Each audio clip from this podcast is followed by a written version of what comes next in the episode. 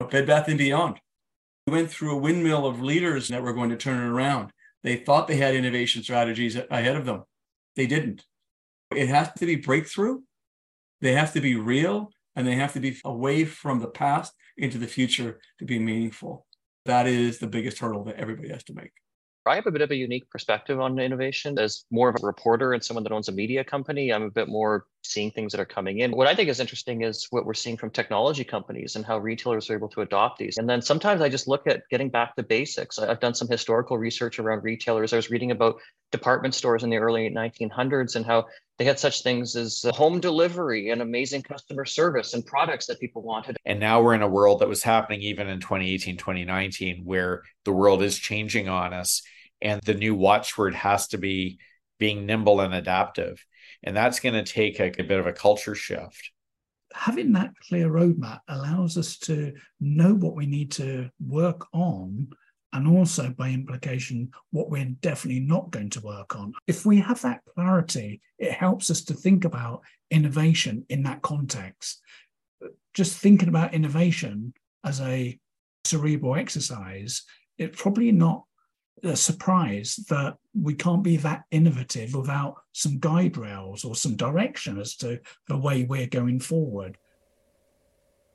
Hello, everyone. We've put together a short podcast to explore a key challenge facing many Canadian retailers as we emerge from a pandemic and straight into a cost of living crisis, where our target segments may be having to further adapt.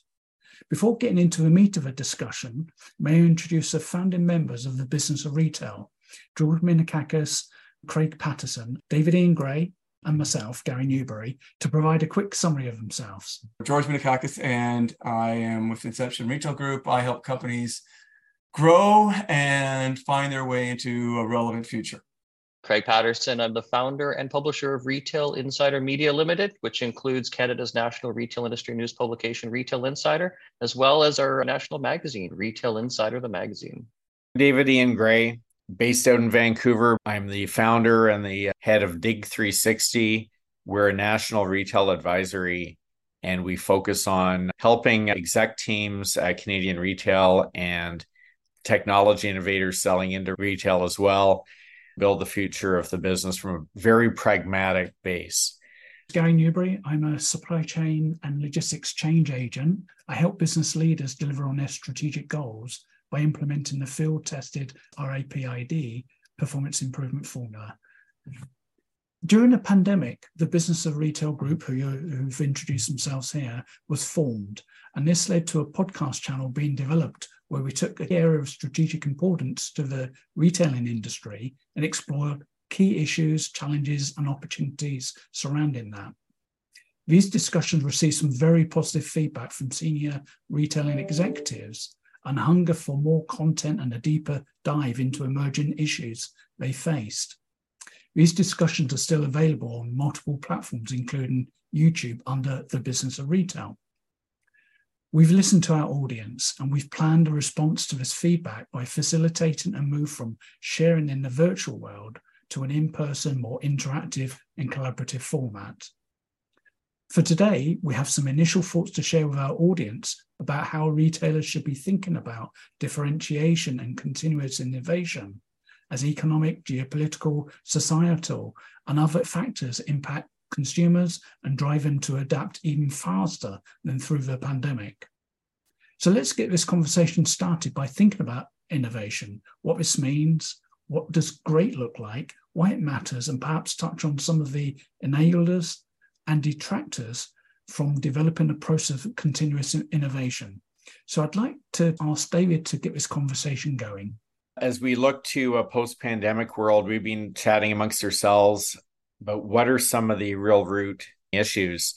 And one of the ones that it comes back to me in my conversations with CEOs and founders and other C-suite execs, how to become more innovative. A McKinsey piece about a year ago quoting over 80% of executives surveyed globally say that innovation is among their top 3 priorities, yet less than 10% report being satisfied with their organization's innovation performance many established companies are better operators than innovators. And that's something that I've noticed pre pandemic going back a ways. I think retail by nature are operators. And in my experience dealing with different sectors, I would put it right near the top in being able to really execute on lean budgets to make things happen rather quickly, operationally on the floor in the store, on the website, tactically. What they're weak at is really rethinking the business model and reinventing from inside out. And the speed of, of transformation that you see, say, amongst technology companies, you don't often see in in retail. So I'd like today to introduce this as our point of departure. What is innovation in the retail context? Why does it matter? And why is McKinsey getting that kind of result? There's a great deal of acceleration that's happening via technology. One of the things that uh, I look when I look at retailers who's winning in the landscape, who's struggling, it's their adoption of technology and how they've taken that and moved it into a convergence into their organizations and it helps them see the present and the future looking for data internally and externally to drive innovation from um, scratch within their skunk works they're on their own or whether it's a it's an aha moment that somebody has at their organization i really believe right now that we're at this crossroad where technology itself has changed the dynamics of business in a dramatic way. Yes, stores still matter, e commerce still matters, people still matter, but our ability to compete now becomes more complicated, more complex. And I think that the more driven you are to adopt and adapt to technology that maybe is not necessarily your wheelhouse. You find the right people to help you, organizations to help you, outsourcing it so that you can drive innovation. I believe that that is where the rubber hits the road right now. It used to be those aha moments from an inspirational leader who saw something and they created something internally. I just don't think that cuts it anymore. The speed with which you need to compete, respond to market changes is lightning we might think of innovation as some one-off arrangement that we innovate we, we've redesigned our process we've done something in the store and we're there we've landed we need to think more holistically about a continuous process of innovation. How do we get this wheel starting to turn as opposed to it being a, we've innovated once. Now we have to wait for everybody to catch up before we start thinking about the innovation process again. These innovation processes might take years in previous times. But this is what we're trying to encourage in this conversation is a, a realization that it's a treadmill and we have to be on it all the time. And there are lots of different ways of looking at innovation, whether or not it's uh, innovation in a process, innovation created by deploying technology into a part of, say, the customer experience or in our supply chain or whatever it might be. But we need to be looking at our business in a very different way than, say, we did in 2019 when life was quite stable and quite predictable. I have a bit of a unique perspective on innovation. As more of a reporter and someone that owns a media company, I'm a bit more seeing things that are coming in. What I think is interesting is what we're seeing from technology companies and how retailers are able to adopt these. And then sometimes I just look at getting back to basics. I've done some historical research around retailers. I was reading about department stores in the early 1900s and how they had such things as home delivery and amazing customer service and products that people wanted. And sometimes getting back to basics sounds innovative, but it's actually just getting back to the way retail used to be. And I think that some retailers may have missed this, particularly, say, a Hudson's Bay or a Shoppers Drug Mart, where you're getting very minimal customer service at this point. Ironically, one might argue that those department stores and other retailers were actually innovating because they were creating that thing that we now call old school. It came from somewhere and what would be super interesting is to look at the environment that they were operating in and how other innovations around them, for example, highways or automobiles or refrigeration, had impacts that were then adopted by retail. And that was another thing you were talking about is the innovation coming from the outside. Retail core strength is in operation and execution. It becomes hard to do everything well. And I think the challenge in McKinsey's study, I think the challenge they're running into is how do you become very nimble and adept at adoption and adaptation of the right technologies when there's just a sea of these things coming at you. And I think that management side is is probably one of the the more challenging aspects. But one thing I want to just pick up from from Gary when you're talking about pre-pandemic, I think retail 10 years ago, 20 years ago, even 30, we always heard about lean, right? That was the planning and execution mindset. How do we strip waste and cost out of systems and just keep refining them? And they were very linear, be it supply chain or how to set up stores, any of those things. I think what the pandemic did was it really shocked that system and made a lot of people realize that that only works when you have a very stable environment that isn't changing. And now we're in a world that was happening even in 2018, 2019, where the world is changing on us. And the new watchword has to be being nimble and adaptive. And that's going to take a, a bit of a culture shift. I'm glad you brought up culture. So much of this really relies back on the CEO. They are the driver, they are the inspirational voice and heart and soul of an organization.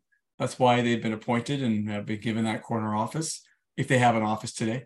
And the idea is that you drive innovation. And the only way you could create that kind of change and long term is by having the right culture within the organization. And that means talent.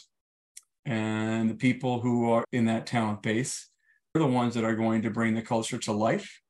And at the same time, they too are also responsible together collectively to identify those opportunities and create the strategies that are going to push innovation out the door that is going to make a difference in the marketplace. Whether you're selling sofas, um, groceries, or donuts, it doesn't matter. Ultimately, it comes back to operations in a way where once a CEO has seen the culture is healthy, talent is there, and they can identify and strategically develop all the great innovations that are possible, then it becomes operations role to execute all of that. This connectivity within the organization has to be healthy and it has to continue to drive growth. And lots of times, and I'm going to be critical of it, lots of times the organizations that have failed in the last five, six years have done so because they're not current. They're not adaptive. They're not innovative. They don't have the talent base. While we're all trickling into the fourth industrial revolution, they may be still stuck in the second and third. And that's a good question, by the way. You know, for every retailer and for every CEO, and no matter what industry they're in, are you heading into the fourth industrial revolution or are you stuck in the second and third? And I think that is really a critical point of change for many leaders at this point. And I don't know that all of them have been able to look at it that way because so many are working hard to just deliver last week's results. Forget this week, they're still trying to close Sunday. Leadership is key, and it's key to driving innovation, and it's key to determining whether or not you've got both feet into the future. Supply chains an area of opportunity to strip out waste there wasn't particularly any great innovation in how we did things. We may have implemented a warehouse management system, but of course, that's just an improvement rather than innovation. So as we work through this period and we're faced with an unusual level of uncertainty and increasing complexity as we may choose to multi-source our product from different territories, we have to, in some ways, understand that innovation isn't just improvement improvement is natural. We, we expect to improve. We pay people to look at things and go, can you just improve that? And it's part of a lean discipline, looking at a part of a process and we go, how can we make this better as an improvement, as a continuous improvement? When we're talking about innovation, I think in this conversation, we are talking about how do we leapfrog that effort? Because we've got these three levels of activity. One is continuous improvement. We did that over the last 10, 20, 30 years, where we learned some new ways of looking at the world, but we applied those in an operational context. Then we've got business transformation. This is where the sort of hotbed of real innovation starts. We have to be thinking about continuous business transformation, i.e., as well as continuous innovation. And that requires us not just to think of this as skunk works around the corner. We, we just have a small team over there just doing innovation for a six month period, a sprint almost, and then we, we're back to normal. And we have the reinvention, which is an extreme case of innovation where we're actually looking at our real go to market proposition. Can we reposition ourselves completely into a blue ocean uh, and leave all our competitors absolutely stumped as to what just happened? Everyone needs to be looking at this because we're seeing an acceleration generally. We see the introduction of such things as ChatGPT and, and other AI platforms. We've got one with Google now uh, things are seem to be moving a lot faster, more than ever, and it's not just about technology, but it's about getting ahead of the competitors. This is an all hands on deck. Retail's always been a blood sport, and now it's uh, more so than ever, whether or not you're selling in a store or online. And, and you know, you're getting the store operations right if you've got a physical store you know how you're doing things online how you integrating the two. I mean these are these are things do you have an app? There's just so many things now. Retail's uh, tough. Retailers if they want to be successful and do it on a scale are, are going to have to figure this out put the effort in and uh, get outside help if you need it because uh, dear god this is going to be baffling and, and, the world is changing very quickly. Uh, maybe in a small town something can be done the way it was before. Bigger city retailers uh, national retailers uh, things are changing quickly. You, you, you got to do what you can to survive firstly and then second to innovate to grow you've kind of opened the door to the real issue here. And going back to the uh, McKinsey uh, stat, a lot of retail execs now are aware of their need to put innovation to the top of the list or the top three. The fact that only 10% are satisfied with their efforts means that there's blocks. And I think that's where the focus of thinking needs to be next in terms of helping that group. Just a couple of thoughts. I think right off the top, I find the word innovation is like the word strategy, where we all use it and everyone's probably got their own variation in their mind of what it means. When I talk about it, I'm I really do want to separate out continuous improvement, as Gary's alluding to, from really disruptive thinking. You know, having a having a cultural mindset in your organization about questioning status quo, reinvention, disruptive thinking, what's the future going to be? And i don't know if every organization is up for that. Like some of the things that are going to get in the way of that are resourcing right? If you're under fiscal duress putting time and effort into something that's going to shift into the future like that may not be in the cards. Besides some of the other you know knowledge aspects and what are the tools i think the biggest one from my experience i'm not going to name names but in in the work we've done there's so much acknowledgement of the need for change, but it really comes down to in what I call legacy retail, those that have been around for a while with a success history. There's strong cultural eh, barriers to to really deep change, and some of the people that have done well, performed well, fixating on existing processes, who are now being asked to rethink things, they may not be suited to that work. Like there's a lot of disruption, even organizationally that I think has to happen to set up for success. One that comes to mind for me that I've watched from a distance is the move that Restoration Hardware made from Restoration Hardware selling furniture to becoming a lifestyle brand through a crisis of their own. It wasn't the pandemic, it was before that. It was the financial crisis, the housing crisis in the US. But baked into what they've done, they've really become, I think, truly a retail innovator. But the question is how, how and why, and what were the conditions and what were the barriers to overcome? Market sustainability is a long shot many times. And I'm going to come back to leadership and its importance in that innovation. And I believe if you're stuck in your paradigm and you believe you're doing the right things, and look, I've talked to CEOs who have said to me, you know, I'm what you know what they say to me? They say to me, I'm in a good place it, I'm in a good place. They're not telling me that the organization is a good place. And they're feeling comfortable with how the organization is running. But are they feeling comfortable with how the organization is leading in the marketplace? And are they sustainable in it? They don't always answer the question correctly. It's always about where they are. And I think that's one of the biggest challenges where it comes to leadership today. I'm going to go back to the brands that have struggled and failed. You know, Bed Bath and Beyond we went through a windmill of leaders through that organization that were going to turn it around.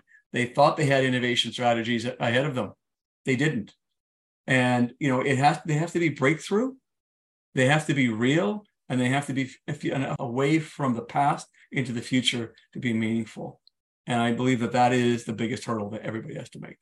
I could be open to a leader thoughtfully exploring what innovation is where his organization or her organization is at and the imperatives ahead of them. And they may come up with a conclusion that they need to be in the game but not leading the game. They need to keep pace, but they need to focus on other aspects. And maybe it's low cost production. It could be something else. They may need to apply innovation in in the right places.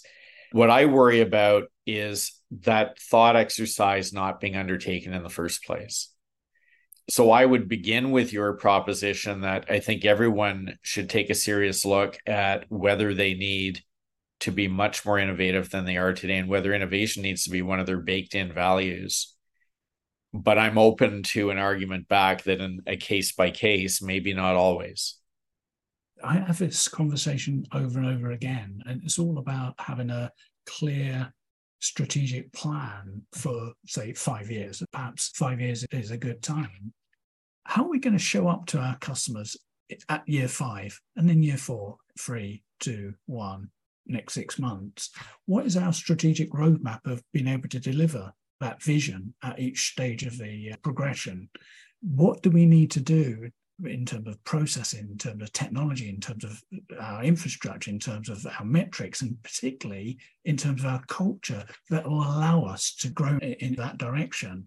And having that clear roadmap allows us to know what we need to work on and also by implication what we're definitely not going to work on. And I think that if we have that clarity, it helps us to think about innovation in that context just thinking about innovation as a cerebral exercise, it's probably not a surprise that we can't be that innovative without some guide rails or some direction as to the way we're going forward. And that that roadmap should probably put us under some pressure to be able to drive innovation and drive the culture that supports innovation into our organizations. I've been doing some historical looking back at retail, and it seems like the retailers that have disappeared are the ones that basically disappeared. They weren't marketing themselves. So there wasn't a continuous investment in the business. And, and I think with that investment is an effort. And we could probably think of a good number of those out there. Maybe Bed Bath and Beyond is one of them. But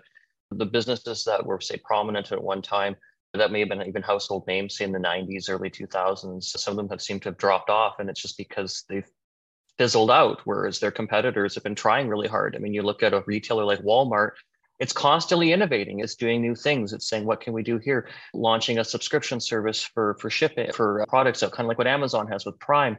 Again with the distribution centers being able to serve something like 97% of canadians through uh, online orders it's just phenomenal. I mean it's again retail's tough and and retailers need to continue to put in an effort and to invest and and you know it's expensive and it takes a lot of effort but ultimately i think you know retail leaderships need to do this especially for a retailer that's not just a small independent.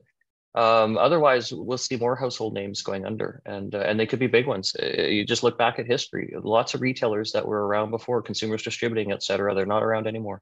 We've basically scratched the surface barely here with this discussion, but we're getting into the crux of it. And I think having a stronger awareness of what innovation means and what it can do, maybe better sharing of case studies of true disruptive or transformative innovation.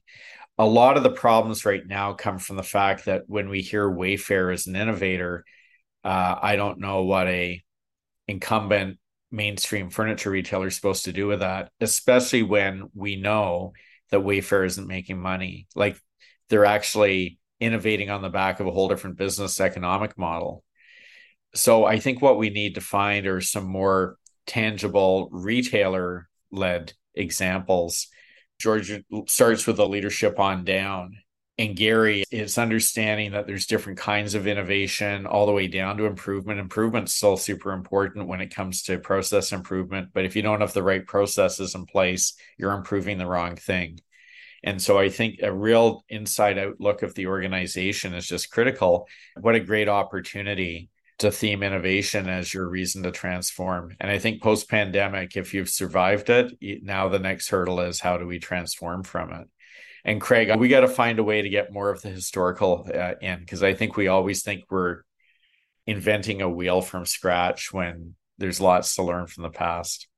Anyway, what's up next for us is a little different from when we had the historical podcast in the pandemic. We're actually going to take some of this as a jumping off point and explore how we could provide some more resourcing to those executives out there who are interested in this topic or other really complicated or core strategic issues. So stay tuned.